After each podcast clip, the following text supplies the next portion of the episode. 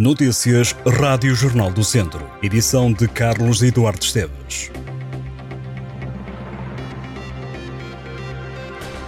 O país está em alerta laranja por causa da depressão Aline e em Viseu, no distrito, os bombeiros foram chamados nas últimas horas para algumas quedas de árvores e inundações, mas nada com relevância, de acordo com o Comando Subregional Viseu de Lafões. O distrito está em alerta laranja até às 18h por causa da chuva e vento fortes, de acordo com as informações recolhidas junto da Proteção Civil e depois de uma noite em que foram registadas cerca de 40 inundações. Nas últimas horas registaram-se 2 quedas de árvores, uma em Carregal do Sal, outra na Estrada Nacional 2, na zona de Mamouros, em Castro Daire, com o trânsito a fluir normalmente. Nesta altura, não há estradas cortadas na região de Viseu.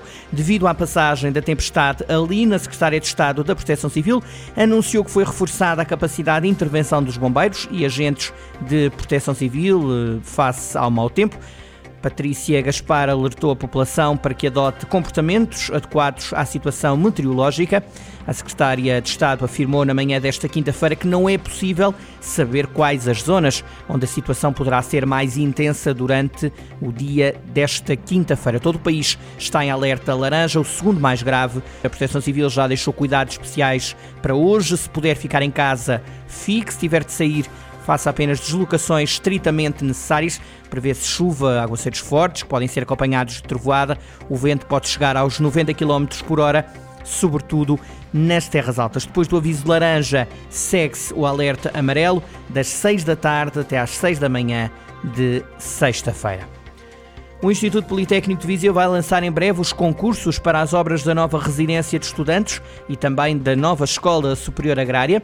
A notícia, avançada em agosto pelo Jornal do Centro, foi agora anunciada pelo presidente da Instituição de Ensino Superior, José Costa, na palestra de sapiência que decorreu no IPV e que deu formalmente as boas-vindas aos novos alunos.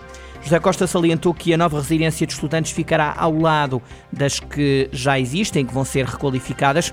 O novo espaço terá 150 camas que se juntam às 320 existentes no campus politécnico. As obras deverão terminar no final do próximo ano. Além deste projeto, está também a ser criada uma outra residência no centro de Viseu com 52 camas.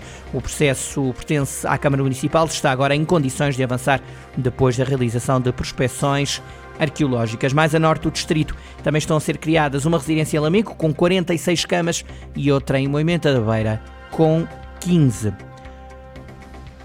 A Câmara Municipal de Sato anunciou que vai ter o balcão único do prédio, o BUPI, em funcionamento até junho de 2024, para dar mais tempo aos munícipes.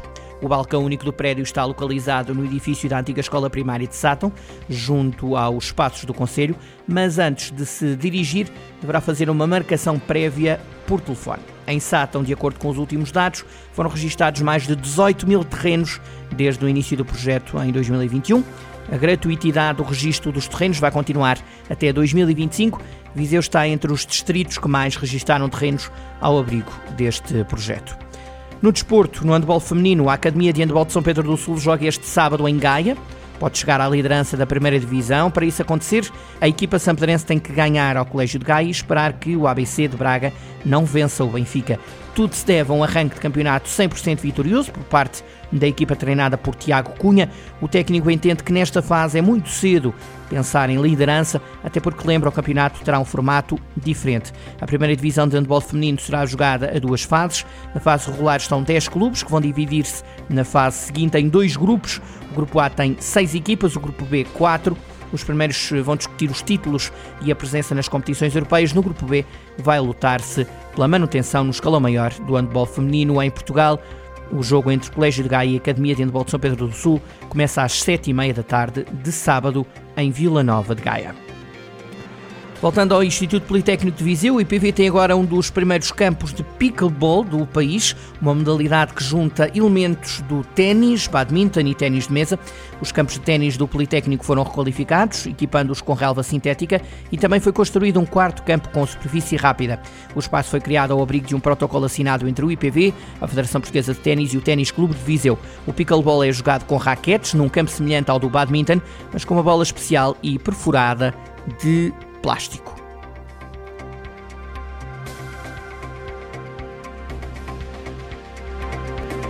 Estas e outras notícias em jornaldocentro.pt.